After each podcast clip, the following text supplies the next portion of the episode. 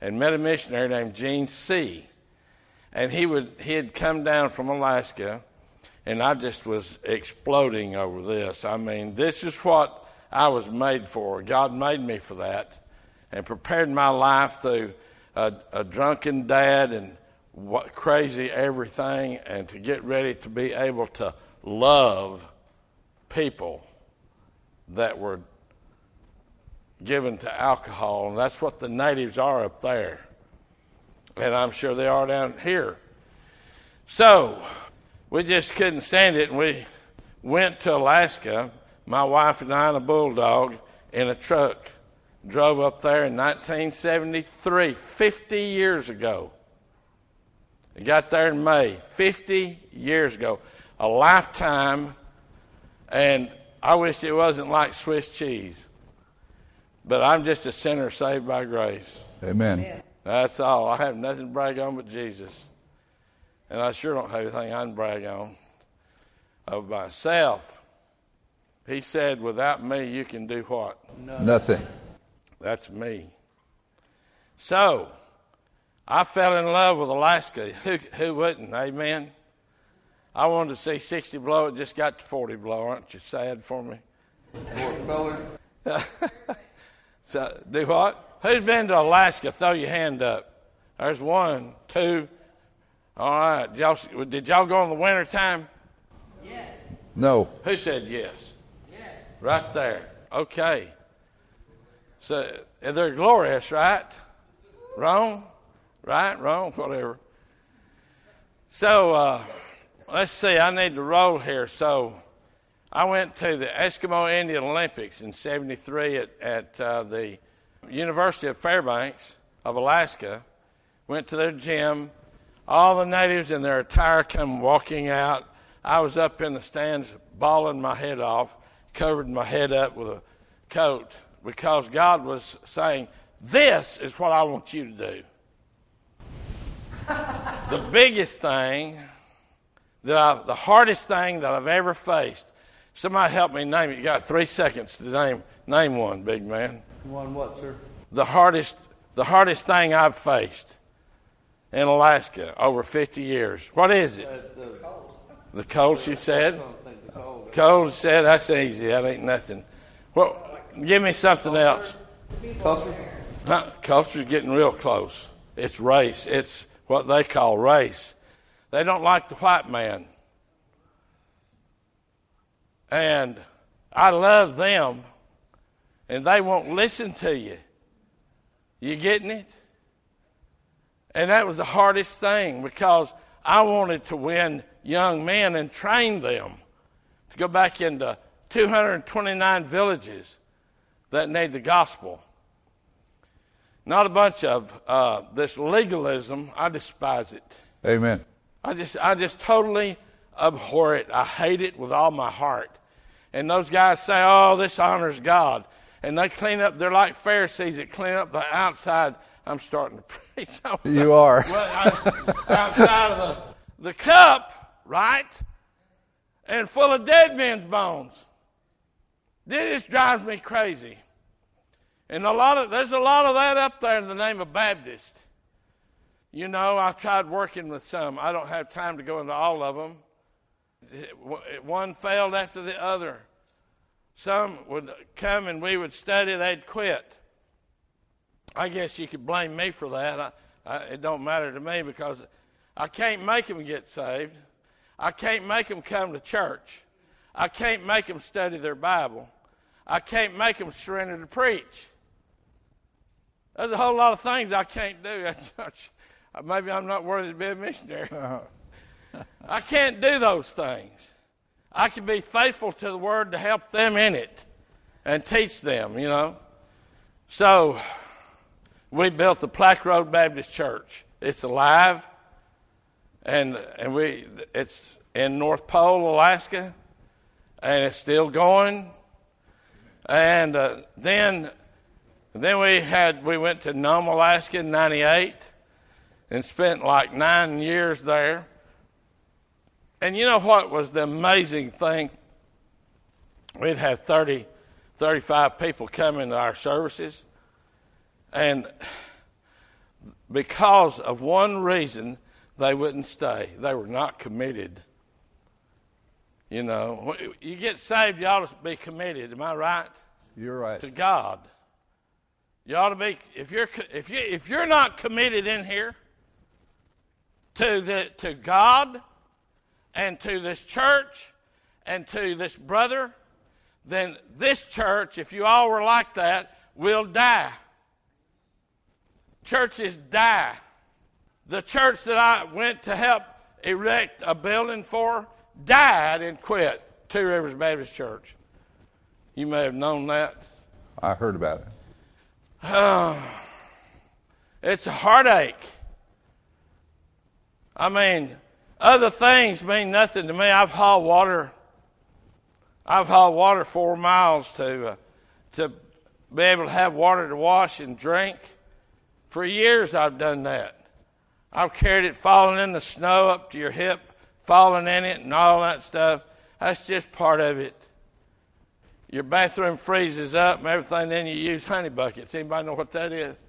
That's a five gallon bucket. Now, if I have to tell you what you do with it, you're in trouble. It, it, it ain't it ain't honey. So No, it ain't no honey. what I prayed about was not spilling it when I was taking it outside. You'd slept, boy, that'd be bad, wouldn't it? So the next thing you know is uh, they didn't stay committed. Just kills your heart. God began to make it morbid, and I love Nome, Alaska. It's the last frontier. It's a place for all that are young and tough and love it. And the outdoors is what is you just are drawn to it, and the people that live there have lived there all their life, and mainly Eskimo people. A lot of say, a lot of uh, uh, white people there. So we, God moved me there, struggling, kicking, fighting out of there, going to a place that I did not want to go. And that was back to Fairbanks, just driving me crazy. They'd just grown from like 40,000 to 100. And the places that I had been, there was nobody over there, one or two people. And now it was flourishing with people. And I, would, I moved an hour away from all those other churches that loved to fight. I didn't care nothing about that. It's sad when, when uh, there's a war zone out here and the harvest is right there. You see that over here. I saw that. And, uh, and, and we ought to have our mind on a spiritual war instead of fighting one another over little bitty things of doctrine or that which is synthetic sin, like women wearing pants made up of men. I guess it makes them feel big. they don't I know. get so sick of it, I about want to throw up. They don't know what you're talking about. Yeah, I know they don't. And are we so thankful for that? So I went back and we started a church called Chena Valley Baptist Church. We had about 60 in our congregation. And then uh, there's a guy come in with a mane, looked like a lion's mane, went over his back, and had a fun, uh, some kind of fun, fun chew, what do you call it, fun chew? Beard, whatever, all twisted up. Crazy, you know. And he got to nodding at me, and he, he had just been saved. And so he brought his wife, and she was uh, she was uh, a Yupik Eskimo, and he wanted to join the church. He came back, and I didn't even know him because his head was all. He just had a peanut shining up there. Everything was cut off. That head and that beard. I thought, look at this dude. So I asked Daisy, I said, You ever think about taking the gospel to your own people? And she said, All the time, but nobody will go. And I just like to melted. I said, Well, I'll go. And so four of us went. And we had built a team, and we went through preaching in several southwestern villages in Alaska. And people were getting saved. I baptized people in the Kuskokwim River at 2 o'clock in the morning. And you had to wait on the icebergs that's 15 foot long to come right by you. And when they went by you, stuck him under real quick. Amen. And got up out of there. And uh, we've done that. Went drove down the river, that same river. It's kind of parallel with the Yukon River. Y'all know about the Yukon River, right? Y'all mighty Yukon. It cuts all the way across from Canada, swings across the middle of the Alaska State and drops straight down and swings up like that and goes to out to the Bering Sea. Nome was sitting on the Bering Sea. And the next thing you know is um, we drive down that, that river to a man's house that wanted to see me. He was, he was not a religious man, praise God. And uh, he had other issues, but he wanted to see me. I didn't know him from Adam, and so we went to see this man. He come in his house, had tears running down his face, and sat real tight next to me and opened my Bible. He started changing after about an hour. And I said, uh, Logan, you ever been saved? And I thought, boy, you better not say baptism. Amen. He said, yeah, about 30 minutes ago. he had trusted the Lord.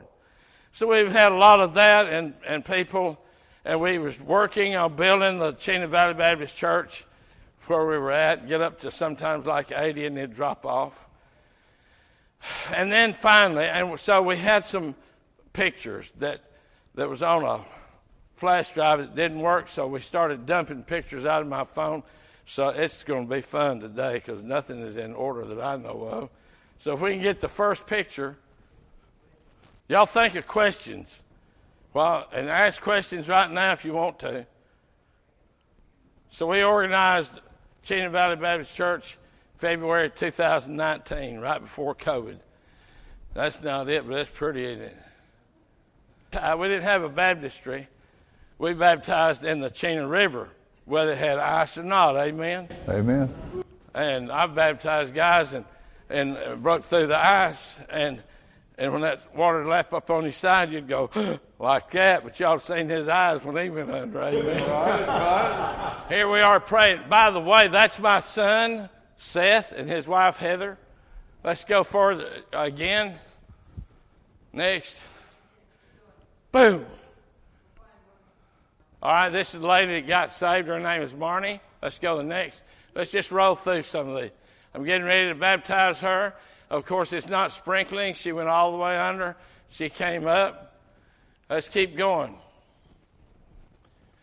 We don't have a lot of time. This is the church building we started. We had five acres of land, and we, we built that. Let's go further. Just keep moving. You can see it. We added on to the back of it. There's the, you can see the addition in the back, a little bit of snow. Go ahead. This is the organization. That's Brother Ron Thomas. Several people out there. Next. And uh, again, that's Daisy right there. So there's some preachers that came to visit. A lot of people here became members that was not a member and and watched the organization next. So this is the people that we had that we organized with, and so that church is doing a lot better today. So this immediately after, I mean February 2019, immediately after that organization, God turned my mind to Nome and Savoonga. My heart has always been with the native people. We've dealt with a great host of them. The problem was now that just getting close to COVID, the whole team had quit. Isn't that wonderful? That's sick, isn't it? And you know, as much pleading, we got on our knees with them. Why are you leaving? Some woman's dragging the, the there's a drug dealer that got saved, half Eskimo, and and he was he, everybody knew him in the Southwest, and he was going back to some old woman and uh, he wasn't old, she wasn't old, but you know what I mean. He sold his drugs. It's just killing him. It's killing me. Now that's enough said on that. I don't want to be killed again. So, this guy on the this side, his name is George Pitka. He has dealt with me a million times about surrendering to preach, but never would. But his, he, he had one of the greatest testimonies to sit and just hear him. He never did like to be around white people to talk about it, but to open him up to uh, native people, he is wide open. He just, I just was astounded. The man in the middle was a young, uh, he's probably 40s there, late 40s. Um, he was 25 I was working out in the gym doing bench presses or whatever, and he come over, and we got to talk. This was in Nome, and he we went through the process of the Word of God. I don't ever push somebody into saying something, and he got saved, and so we went down. I wanted to find him because I wanted him to go with me out to Savoonga. You need an open door among these people. Some villages will meet you at the airplane and say, "Get back on. You're not going to stay here." So let's go to the next. Uh, where's, uh, oh, there's my grandson. How'd he get in there? You got to have a grandchild, amen. That's him in my old cowboy hat. Let's go to the next slide. He is a with my son and his daughter. My son and my daughter-in-law couldn't have children, and they adopted two Eskimo grandbabies that are precious. At birth, at birth. This is George Pitka. We're going to fly to Nome. Let's go next. There's another one. Next. He wouldn't look at you for nothing. We were in Nome, driving around a little bit. This is this is Front Street. Bars are loaded on Front Street. You can stand on Front Street and throw a rock between the buildings and hit the ocean. The Bering Sea. Vitus Bering founded Alaska in the 1700s and did trade with the, the Eskimos. And so what they did was they brought rock gut liquor and false religion. And they traded that for all their good pelts and made drunks out of everybody. Well, let's go to the next slide. This is just the Bering Sea. You can see how close it is. Next. This is the Board of Trade Saloon. Can you read that sign below it? Headquarters for the Sin City of Nome. That was a millionaire that had that. And he thought that was so cool. Then he tried to buy his way through a covenant preacher who's going to have to get saved because you can't get saved by works. Amen. Amen. That's right. And he, he was the main guy over Alaska's mission headquarters, uh, the Covenant Church, that have that he he whew, let me get my tongue straight. I'm trying to hurry now. was sitting there. I went in and was got on the treadmill. He come in. I knew him. I didn't know his name, but I knew him. I knew that rascal. And he come got on one by me, and maybe he was going to try to talk me into something. So I said, let me ask you something. You saved by grace, and he fell off the thing. Just went flying off of it. It must have got him. I don't know what happened. He got him. He said, No, my, my dad used to work for salvation, just, you know, all this sort of stuff, and talked real, this stupid religious tone. And so that, that guy that owned that tried to get him like $20,000 to get him saved into heaven. Of course, that don't work, does it? Right? And then he died and went to meet God. Amazing, isn't it? Here's a, here's a question. What's the name of the church you're working in, and where is it? it the name of it today. The name of it is Chena Valley Baptist Church. Chena Valley Baptist Church. Yeah, this is that's the whole Chena Valley down through there. Gotcha. And that's the Chena River, C H E N A. These are my babies, my grandbabies. Her name is Addie and his name is Paxson. Let's go ahead.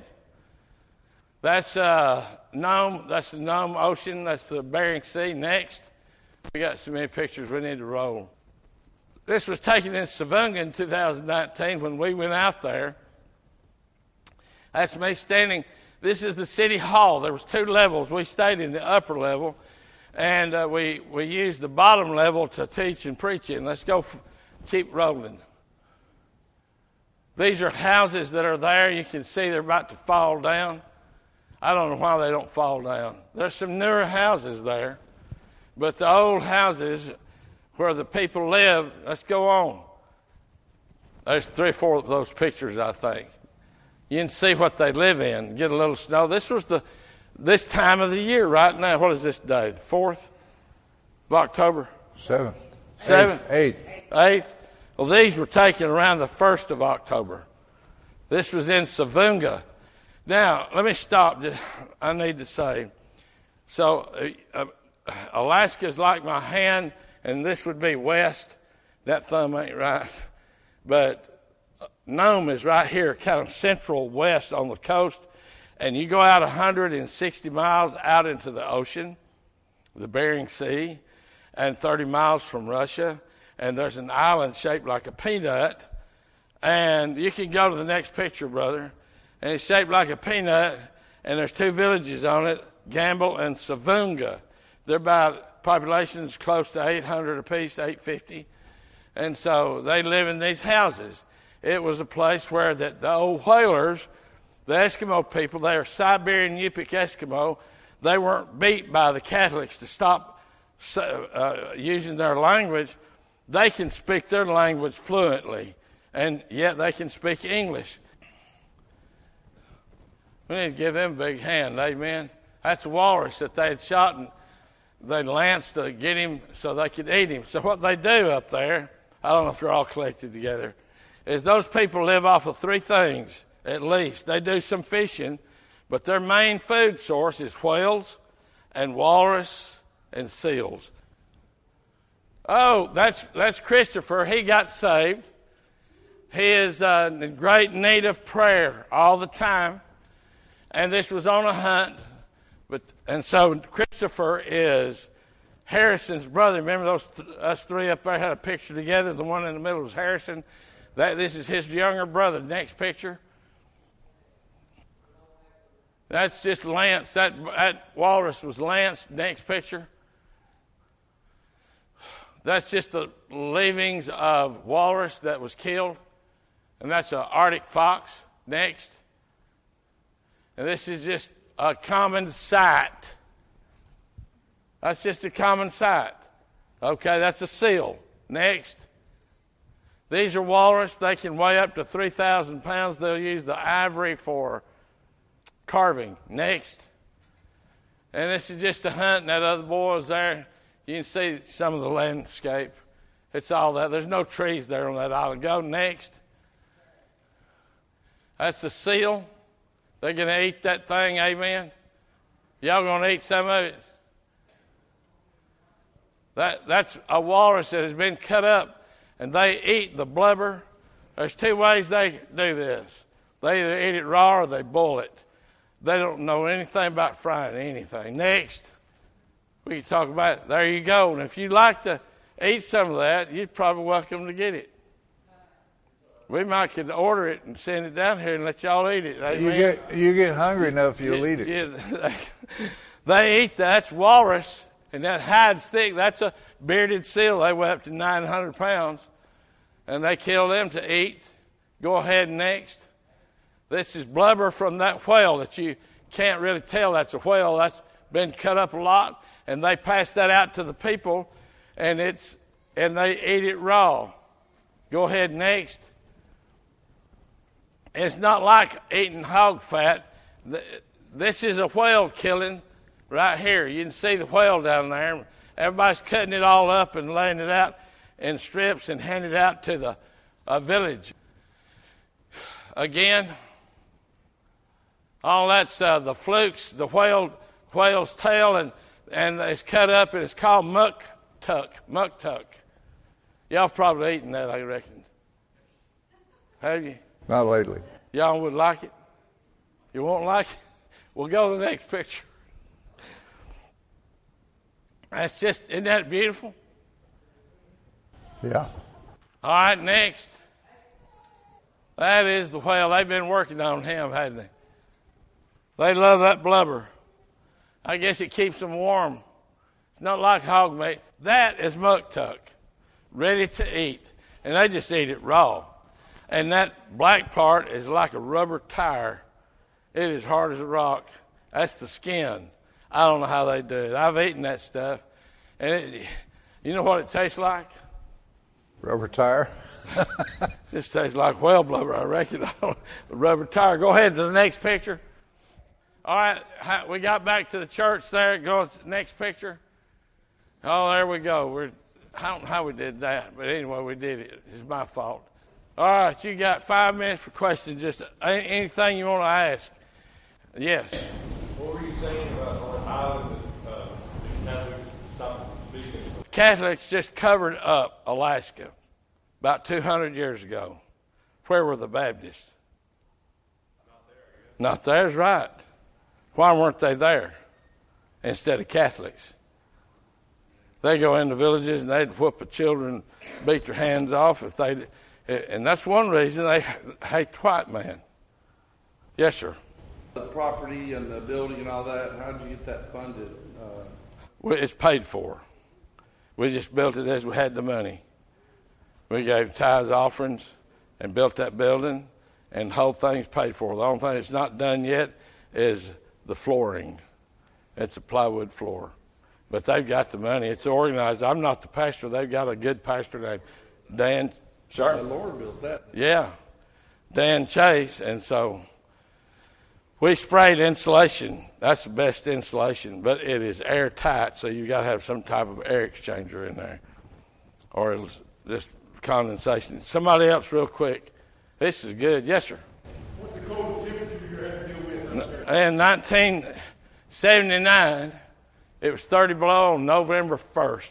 I had a beard. I don't have any problem with a beard. I like your beard. I was going to say, you need to come on up. we'll go out together. But uh, it was 30 below. It was 30 below zero. And then December that year, next month, it was 75 below on the thermometer for two weeks. That's the coldest I ever seen. I will have to admit that's cold.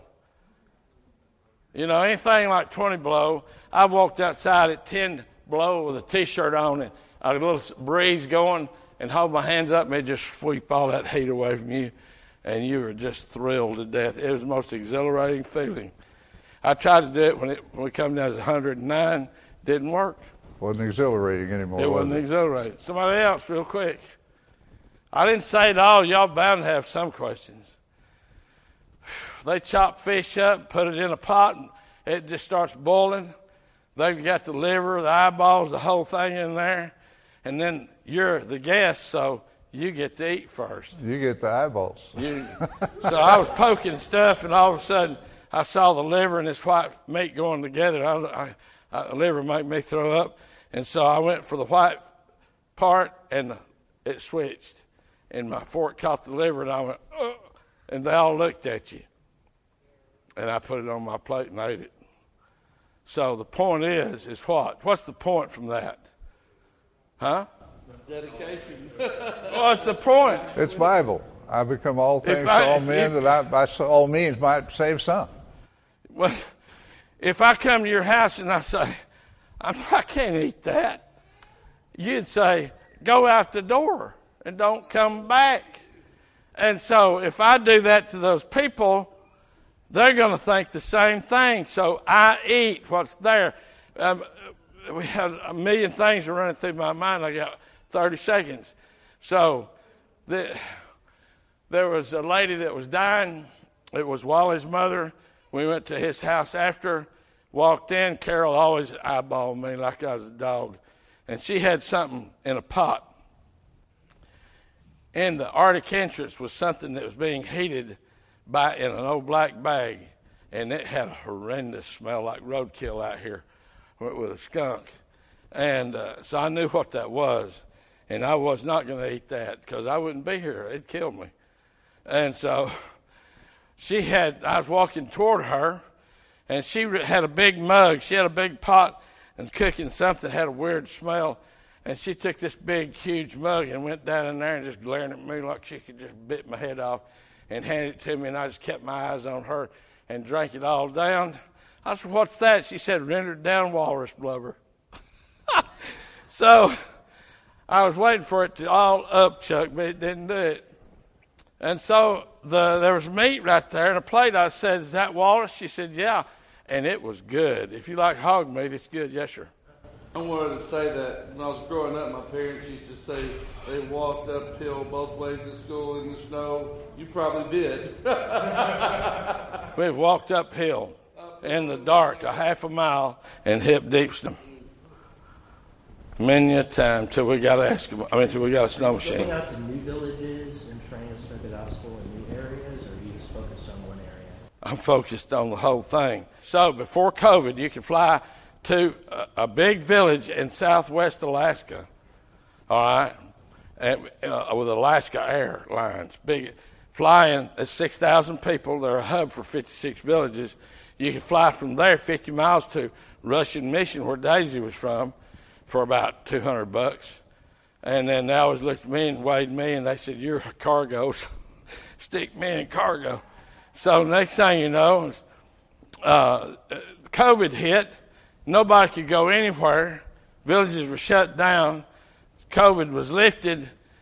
And this airlines I thought would never die had died. Hageland Air died.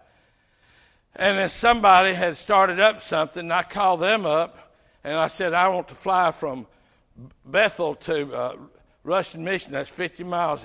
What are you going to charge me and Brother Dan? He said, nearly two. I said, well, what about Aymonic, which is 150 miles away? $4,500. I said, forget that. I just hung up. So I, I, went, and finally, after four months of trying, we got uh, uh, bulk mailing going. And I sent out the gospel to 15 villages. So I'm waiting on them to respond. They, two of them have responded. And they were pleading for, there's so much of this wicked drugs, alcohol, and wicked uh, children by the age of 12 have been abused. Some of them turn to be abusers. It is sickening. It breaks your heart. And the young men, they're chasing down the women, like these young women, young teenage women, and they're crying out to me for prayer. I'm passing it to you. They're being abused like crazy up there. Okay? I worked in the youth facility in Nome, and they didn't even know me the next week I was there because they were alcohol fetal syndrome children. The, the mother would be pregnant and drinking all the time and destroyed her baby for life. A life sentence. I can tell you story after story. You better ask a question or he's going to catch it, cut us off. Yes. What would you say is the generic knowledge that people have for religion or any kind of? They've had religion crammed down their throat. Religion can't save anybody, amen? Amen. So when we went out there, man, wow.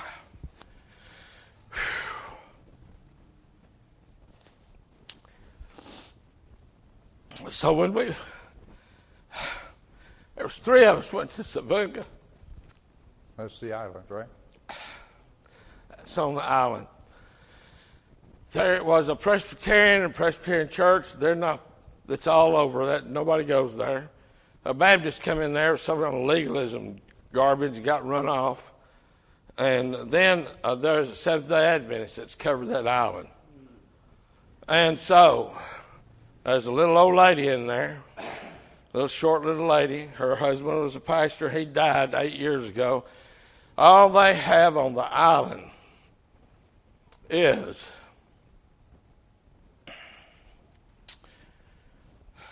that little lady reading three scriptures every Saturday. There is nothing else. And that'll break your heart. So, that is the uttermost part. When I started to preach, I couldn't get away from Acts 1 8. So, what they need to hear is the gospel how that Christ died, that was buried and rose again. Amen. I better turn it over to you.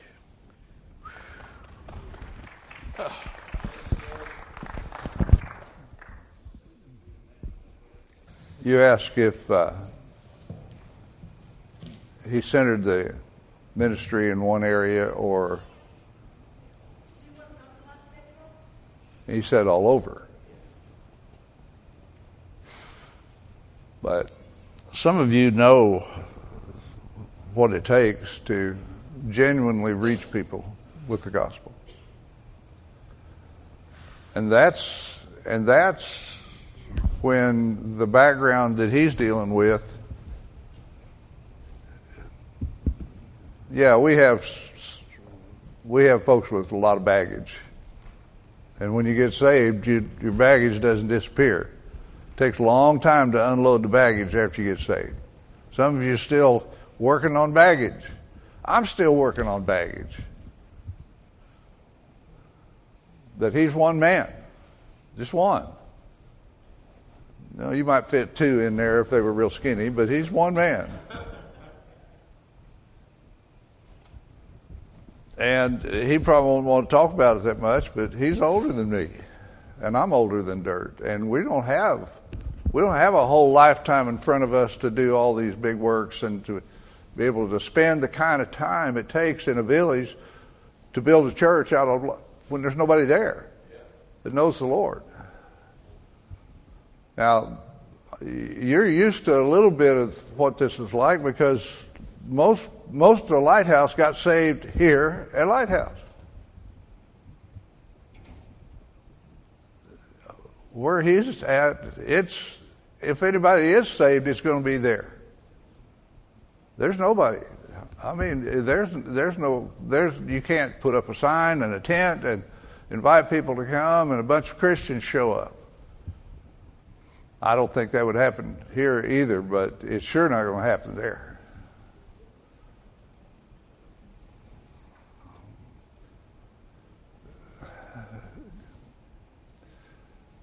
Jesus said that the laborers are few. And we talk about, well, we need more laborers. That's not what it says. He says, Pray the Lord of the harvest to send the laborers into the harvest. That God's always done what He's done with few. Remember Gideon's bunch? He sent a bunch of them home because he wasn't going to have it. He wasn't going to have them claim that they did it. If there's a church built on this little island, it's going to be because Jesus did it. And there won't be any argument about it. He did it. We, Brother Gary, we have a a rule that I instituted in our elder board from a long time back. That's when we choose missionaries to support. We spend at least four times what most churches spend per missionary. But we only support missionaries who win souls. And not every missionary, I'll, I'll go as far as to say, you've been around these churches. Most missionaries don't really win souls. It takes hard work to win souls. Some of you were saved by works, but it wasn't your work. It was Jesus' work and then the messenger that he sent, and that's where those works come in. They don't have anything to do with getting you into heaven. It's all His grace. But somebody's got to tell you about it. Somebody's got to be the messenger.